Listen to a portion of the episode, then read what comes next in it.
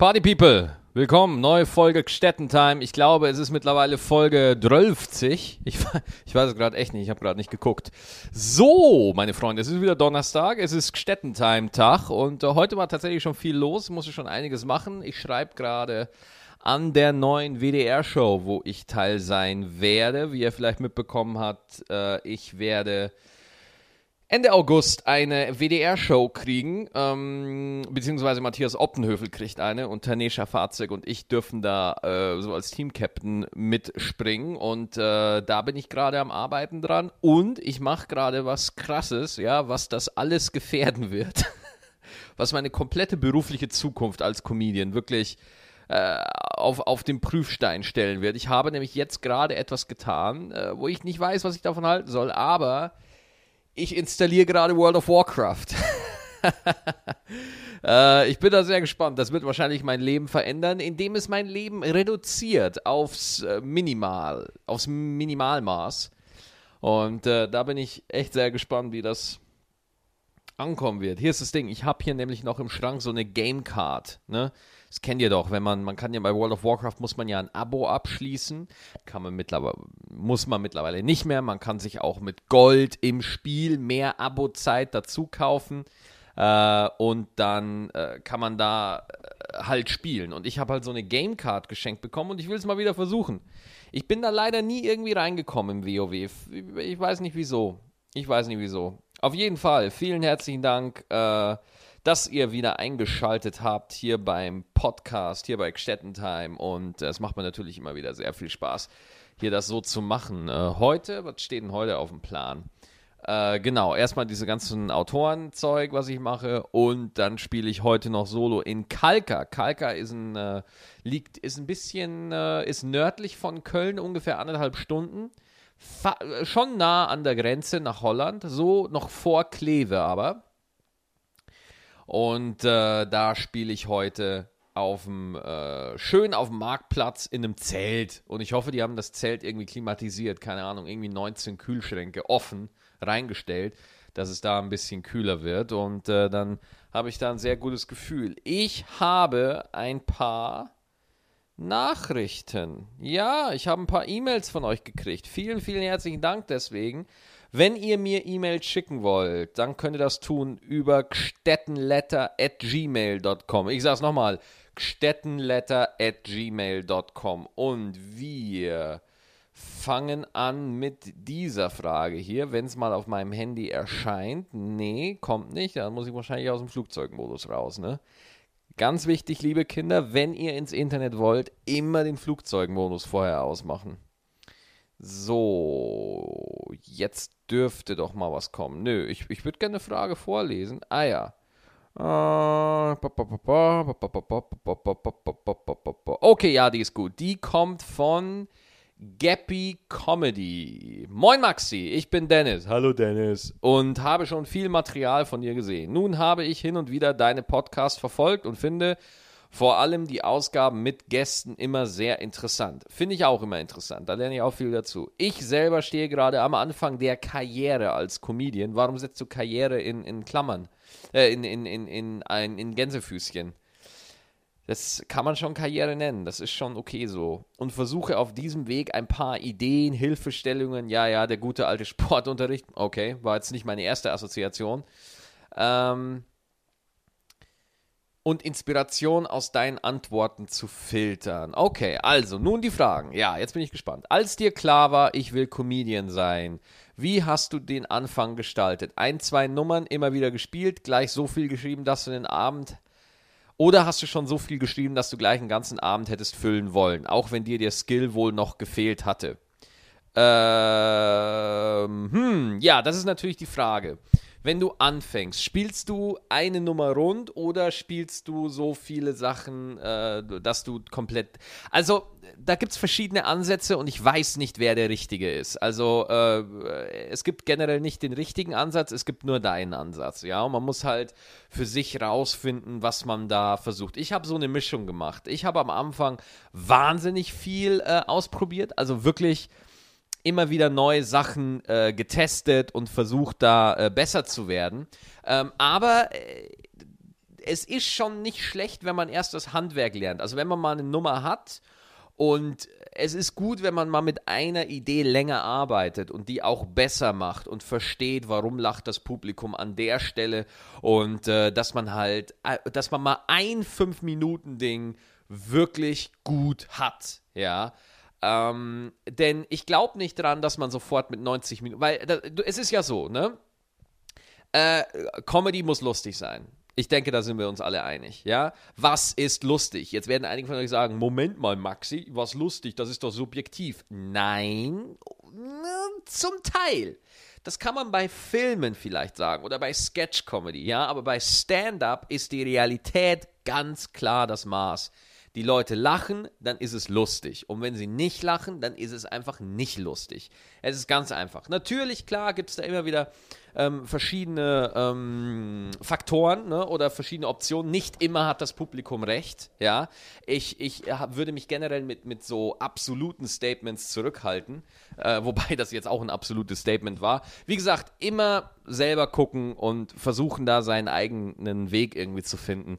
Ähm, aber äh, generell, wenn das Publikum lacht, kann man, und, und zwar immer wieder über dieselbe Sache, dann kann man eigentlich davon ausgehen, dass, dass es schon witzig ist. Ähm, äh, nur das Publikum hat halt nicht immer recht. Zum Beispiel, ähm, wenn du einfach einen Humor hast oder äh, du Dinge interessant findest, die jetzt beim Gemeinpublikum einfach noch nicht so präsent sind, beziehungsweise noch nicht so in, in, in, in der Welt der Allgemeinheit stattfindet oder um es mal plakativ zu sagen, einfach noch nicht so mainstreamig sind, dann musst du einen Weg finden, wie du es trotzdem an die Leute ranbringst, ohne dass du dich verstellst. Und das ist der Trick, okay? Lernen, wie man seine Ideen kommuniziert. Es hilft nichts, wenn man nach Amerika rüberguckt und denkt so, boah, Dave Chappelle ist so geil, ich mache das jetzt auf Deutsch. Nein, das ist der komplett falsche Ansatz. Du, du, du, du sagst, äh, oh, boah, da könntest du genauso gut sagen, boah, ich finde Mittelerde so geil. Äh, ich, ich, ich will, warum ist Deutschland nicht mehr wie Mittelerde? Weißt du? Das ist so. Klar, die Einflüsse aus Amerika und aus Großbritannien kommen darüber, aber die deutsche Sprache funktioniert einfach anders. Und damit meine ich nicht, dass Ideen oder Comedy generell platt und einfallslos machen müssen, sondern es, hier muss ein Witz einfach ein Stückchen anders erzählt werden als jetzt zum Beispiel in Amerika. Viele Leute sehen das immer als Nachteil und auch, warum können wir nicht so cool sein wie die Amis? Ich selber sehe das als eine Herausforderung. Ja, das, das stellt sich einfach äh, ein bisschen, äh, es zwingt dich einfach ein bisschen besser zu werden. Und ähm, boah, jetzt habe ich aber auch einen Bogen geschlagen. Ich habe auch keine Ahnung mehr, wo ich eigentlich hin wollte damit. Ich hoffe, da war irgendwas dabei, was, was dir, lieber Dennis, irgendwie hilft. Äh, genau, also, ähm, das Publikum hat nicht immer recht. Äh, oft, oft, Publikum hat natürlich oft recht, aber eben nicht immer. Äh, manchmal, ähm, man muss ja immer bedenken, dass die Leute auch gerne zu Comedy kommen und dann auch lachen wollen. Und manchmal habe ich das Gefühl, dass die Leute auch einfach aus Gewohnheit lachen. Oh ja, das kenne ich, ich darf hier lachen. Wenn ich jetzt hier lache, mache ich nichts falsch. Äh, ich glaube, darauf ist zum Beispiel auch viel Mainstream-Comedy aufgebaut, ohne das jetzt wertend zu meinen. Aber es gibt einfach Profis in dieser Branche und es gibt Mechanismen, auf die das Publikum immer anspringen wird und die Profis wissen, wie sie diese Mechanismen bedienen. Ja, das hat nichts mit Verkaufen zu, mit sich verkaufen zu tun, sondern es hat einfach damit zu tun, wie mache ich meinen Job. Und ich glaube, ähm, dass das äh, sehr gefährlich ist. Ja, wenn du Autor sein willst, dann ist das gut, dann ist das in Ordnung. Aber für den Stand-up-Comedian ist das gefährlich, ja, denn es gibt nichts Schlimmeres, als wenn man als junger Comedian killt. Wenn man irgendwie seinen ersten Stand-up macht und dann lernt man irgendwie Comedy zu machen und äh, dann killt man, ja, und man rockt und es funktioniert schon von Anfang an. Ja, denn und das baut alles noch auf das auf, was ich am Anfang gesagt habe. Wenn das Publikum lacht, ist es lustig. Ja, ja, das stimmt schon so. Aber du musst auch immer gucken, wo du selber gerade stehst. Ja, wenn du einen Gag erzählst, der nichts mit dir zu tun hat, aber die Leute lachen, äh, ja gut, okay, klar, du, du könntest dich theoretisch auf die Bühne stellen und einfach Witze erzählen und dann lachen die Leute auch. Aber dann bist du halt ein Witzeerzähler und du bist dann kein Stand-up-Comedian mit einer Identität und, und äh, mit einer wirklichen Tiefe. Und darum geht es bei Stand-up. Bei Stand-up geht es darum, äh, dass du einen Weg findest, Stand-up zu machen, wie nur du ihn findest. Und ich habe immer versucht, das irgendwie im Kopf herzustellen. Irgendwie, okay, was mache ich jetzt? Was ist, was ist, wenn ich mir immer Karohemden anziehe? Das macht doch keiner, was ja natürlich kompletter Bullshit ist. Ja? Aber das, das führt dazu, dass du ein Abziehbild wirst, anstatt zu einem authentischen Künstler, der wirklich was sagen will, ja? Und mit was sagen will, mit einer Message, meine ich nicht, dass das gleich was sein soll, was irgendwie gleich, oh, rettet die Welt um Brot für die Welt, was, was hochgestochen politisches sein kann, ja? Es kann auch was ganz einfaches, simples sein. Es kann auch nur der Drang zum Erzählen sein. Das reicht vollkommen, ja, das reicht absolut als Message und das ist auch eine gute Message. Ich mache diesen Job gerne ist eine super Message. Funktioniert super mit 100% des Publikums, was es da gibt, ja. So, wenn das Publikum lacht, hat das Publikum immer recht. Sehr, äh, ja, aber auch nein. Denn das Publikum lacht auch über Sachen, die sie kennt. Unsere Aufgabe ist es aber auch ein Stück weit, dem Publikum Gedanken zu geben, die sie vielleicht so noch nicht gedacht haben. Und ich rede jetzt nicht hier von Kabarett oder, von einer, oder den Leuten eine andere politische Gesinnung einflößen wollen oder so. Äh, das wäre demagogisch, damit haben wir überhaupt nichts zu tun. Das machen wir nicht. Das ist nicht unser Job.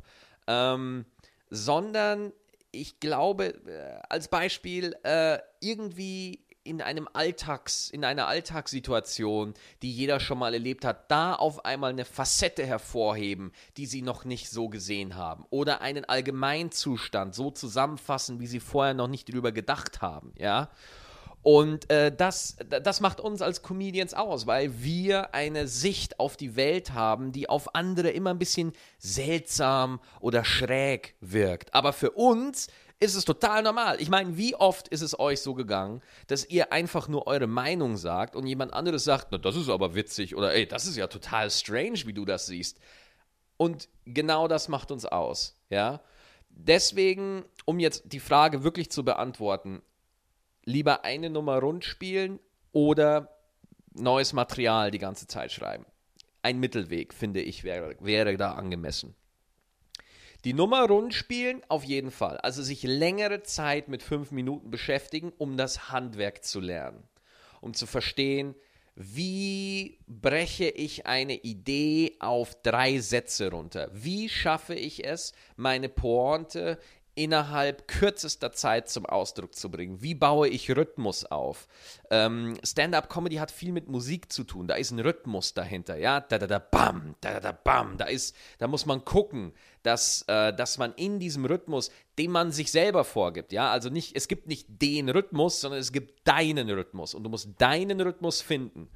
Und den findest du, indem du dich längere Zeit mit, einem, mit einer Nummer beschäftigst. Ja? Wie mache ich die besser? Oder hat jeder Aspekt der Nummer auch wirklich etwas mit mir zu tun? Ja? Gucke ich da drauf?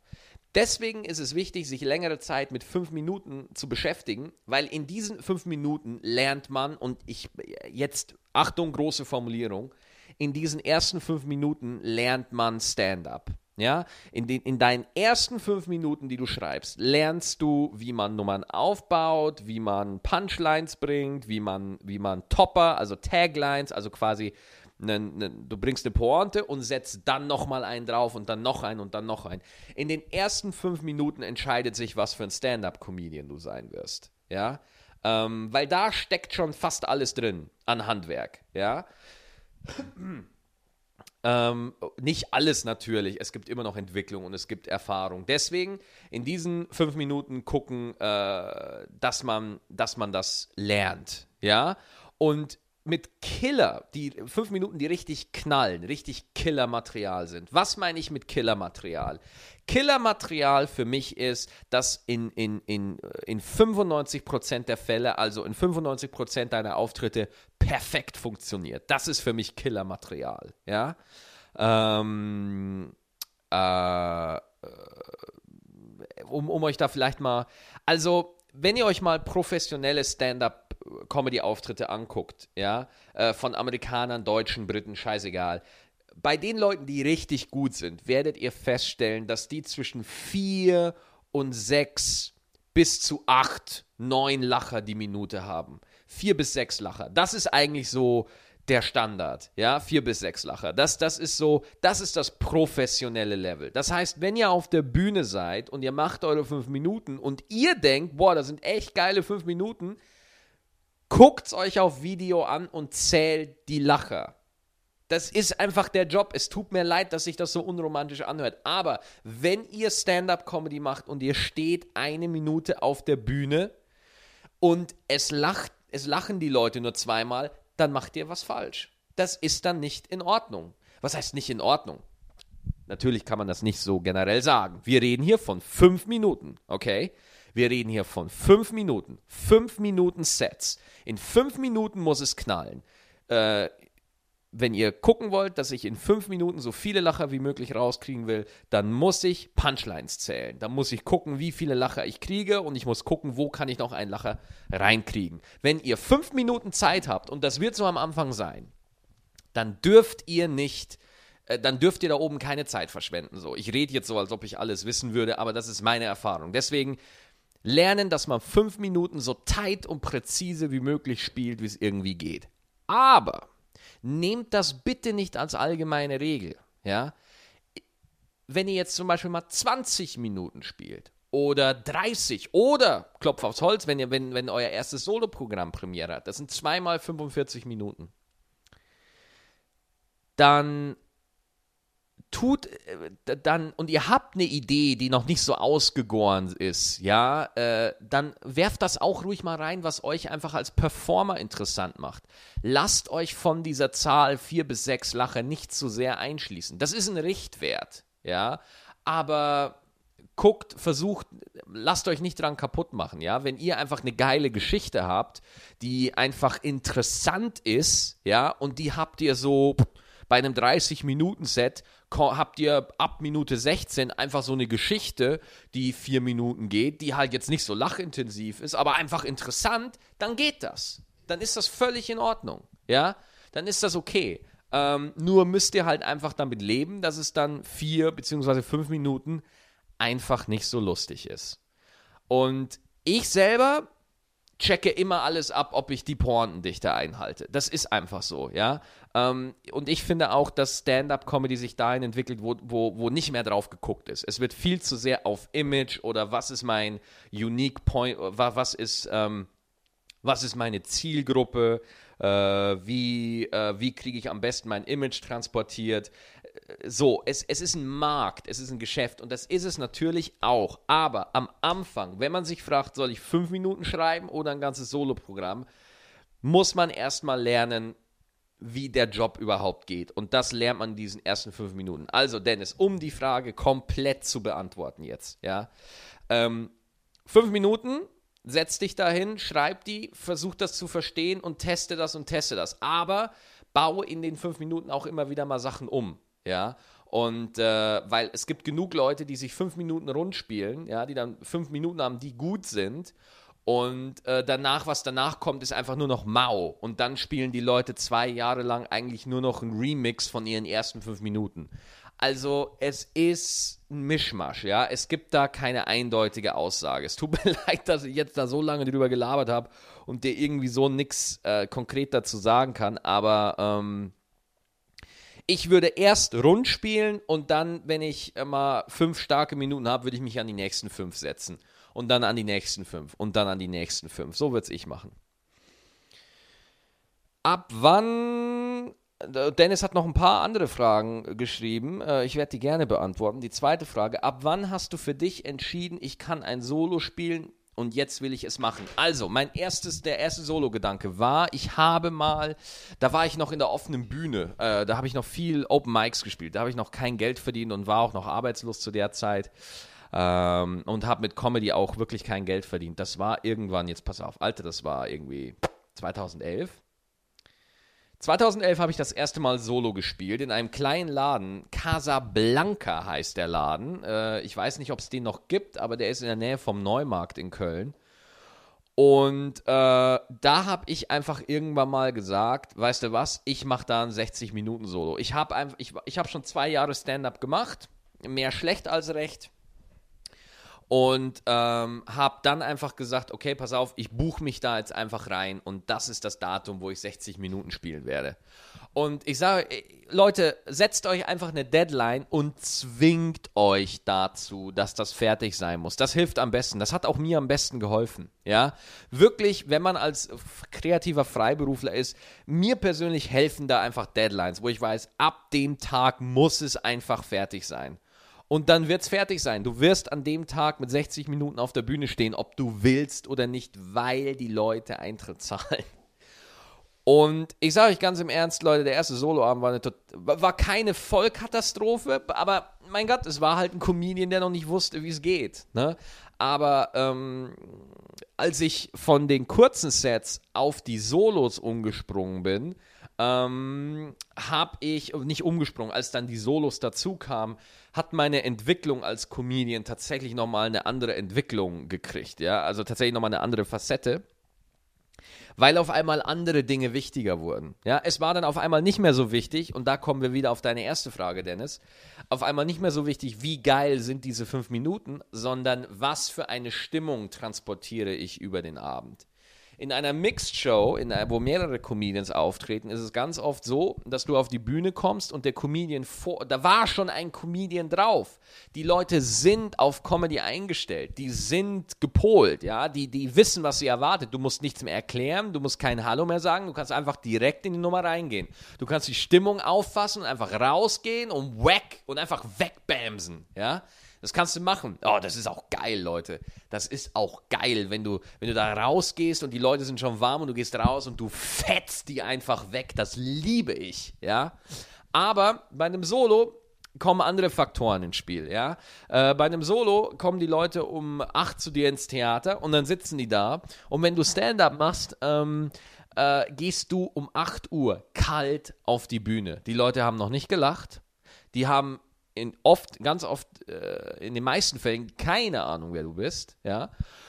Und äh, diese Idee, ja, die Leute, die kommen ja zu dir, die mögen dich ja. Ja, ja, das glauben die. das glauben die am Anfang. Aber wenn du da oben stehst und du hast die Leute nicht in den ersten fünf Minuten, dann wird es auch schwer mit Stand-up. Ja. Ähm, deswegen, du musst da hochgehen und auf einmal sind andere Dinge wichtig, eine Stimmung zu erzeugen. Äh, du musst da alles selber machen im Solo, ja. Die Leute sind für dich da, du hast eine, die Leute geben dir auch mehr Leine, sie verzeihen dir auch mehr, das ist auch ziemlich geil. Ähm, aber ich sag mal so, das Solo wird nochmal ein anderes Kapitel. Alles wird anders, sobald du Solo spielst. Ähm, aber äh, ja, deswegen. Ähm, als ich dann das erste Mal Solo gespielt habe, 2011 war das, das war nicht so ein geiler Abend tatsächlich, aber es war wichtig. Ich habe den natürlich auch aufgenommen und äh, und Alter, Solo spielen, das ist der Weg als Comedian in Deutschland. Es tut mir leid, das zu sagen, aber wir haben nicht dieses äh, Opener, Feature, Headliner-Dings, wo in Amerika ist es so, da treten drei Comedians auf. Der erste macht 10 Minuten, der zweite macht irgendwie 20 Minuten und dann der Headliner macht 45 Minuten bis zu einer Stunde. In Deutschland tritt jeder, treten 95% der Comedians alleine auf Mittlerweile nehmen auch ein paar Leute Support-Acts mit, also dass man irgendwie einen jüngeren Comedian auftreten lässt. Ja, das ist auch ganz geil. Ähm, aber in 90, 95 Prozent der Fälle bist du da alleine und spielst zweimal 45 Minuten. Das wird ja auch immer unterschätzt. Und deutsche Comedians kriegen auch nicht die Props, die sie verdient haben. Ja, in Amerika einmal 45 Minuten spielen, ja, gut. Aber das deutsche Soloprogramm, ja, das sind zweimal 45 Minuten. 45 Minuten Lachen, Pause und dann nochmal 45 Minuten. Allein die Zeit, was, was man in Deutschland runterbrechen muss, um überhaupt auf dem Markt zu existieren, ist schon Wahnsinn. Und ich sag mal so, die Lachdichte ist in einem Ein-Stunden-Solo äh, anders als in einem 90-Minuten-Solo. Ja, das ist halt dann einfach andere Dynamik, weißt du? Überlegt doch mal. Jetzt stellt euch jetzt mal vor, ihr lacht 45 Minuten durch. Das hört sich geil an, ja. Da denkt ihr, wuh, das da habe ich Bock drauf, das ist cool, das ist super, das macht Spaß, ja. Aber äh, wenn ich euch jetzt sage, okay, ihr lacht jetzt aber 90 Minuten durch, wer hat denn die Kraft dafür? Erinnert ihr euch noch, als ihr Schuh des Manitou das erste Mal gesehen habt? Alter, ich war kaputt danach. Ich war körperlich, mir ging super, aber ich war körperlich erledigt. Und jetzt stellt euch vor, ihr müsst das nochmal machen. Ja, gleich hinterher. Es gibt ein Limit zu dem, wie viele Leute lachen können. Ja, und äh, gut, also bis man dieses Limit ausreizt, ich meine, ich will jetzt nicht sagen, dass ich das schaffe, aber äh, da, gehen, da geht ja doch schon einiges äh, an Arbeit rein, bis man mal so gut ist. Ähm, ja, ab wann hast du für dich entschieden? Ja, das entscheidest du am Anfang. Du sagst einfach, ich mach das und dann passiert's. Ganz einfach. Noch eine Frage von Dennis. Gibt es deutsche Comedians, die du nicht magst, beziehungsweise die du hart feierst? Vielleicht die Top 3 auf der positiven und negativen Seite. Dazu noch over- und underrated Stand-Upper. Also, over- und underrated. Also, äh, die, die relevante Gruppe da, das sind die underrated Comedians. Underrated, äh, Leute, die nicht so viel Aufmerksamkeit kriegen, wie sie verdienen. Das ist zum einen Heino Trusheim aus Hamburg der genial ist und leider nicht die Aufmerksamkeit kriegt momentan. Deswegen ändern wir das jetzt. Googelt mal alle Heino Trusheim und guckt euch Videos von dem an. Der Typ ist Bombe. Besucht seine Solo-Shows. Er ist mega. Ähm, Don Clark, für mich furchtbar underrated. Ähm, wen finde ich noch underrated? Ich finde mich ziemlich underrated. Quatsch. Nee, nee, das ist Bullshit. Wen finde ich wirklich underrated? Nee, ich finde eigentlich, die beiden sind's. Ja. Die beiden sind's. Ja, mehr habe ich nicht. So, wen finde ich overrated? Das ist ja alles, das ist ja alles subjektiv. Äh, Top 3 der positiven. Wer sind die besten drei? Boah, wer sind die besten drei, Alter? Boah, wen finde ich denn richtig lustig?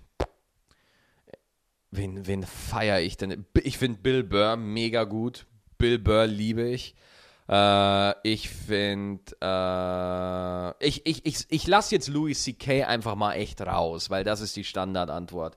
Ähm, ich finde Dave Chappelle finde ich grandios. Also äh, das ist wirklich, der Typ ist halt auch smart, weißt du? Das finde ich halt auch so geil an ihm. Und drittens Jim, Jim Gaffigan. Und Jim, ich mag alle drei aus unterschiedlichen Gründen. Erstens, Bill Burr schafft es, mir ein Thema zu verkaufen, wo ich nicht mit ihm einer Meinung bin, aber trotzdem lache ich mich kaputt. Das ist das Geniale am Bill Burr. Für mich, meiner Meinung nach. Dave Chappelle, weil er eine unfassbare Intelligenz hat auf der Bühne und äh, er halt der beste Beweis ist, nee, Comedy muss nicht platt sein. Äh, es kann äh, sehr durchdacht und sehr clever sein und cool erzählt. Und äh, Jim Gaffigan einfach nur wegen der Ge Präzision, Alter. Guck dir mal Jim Gaffigan an.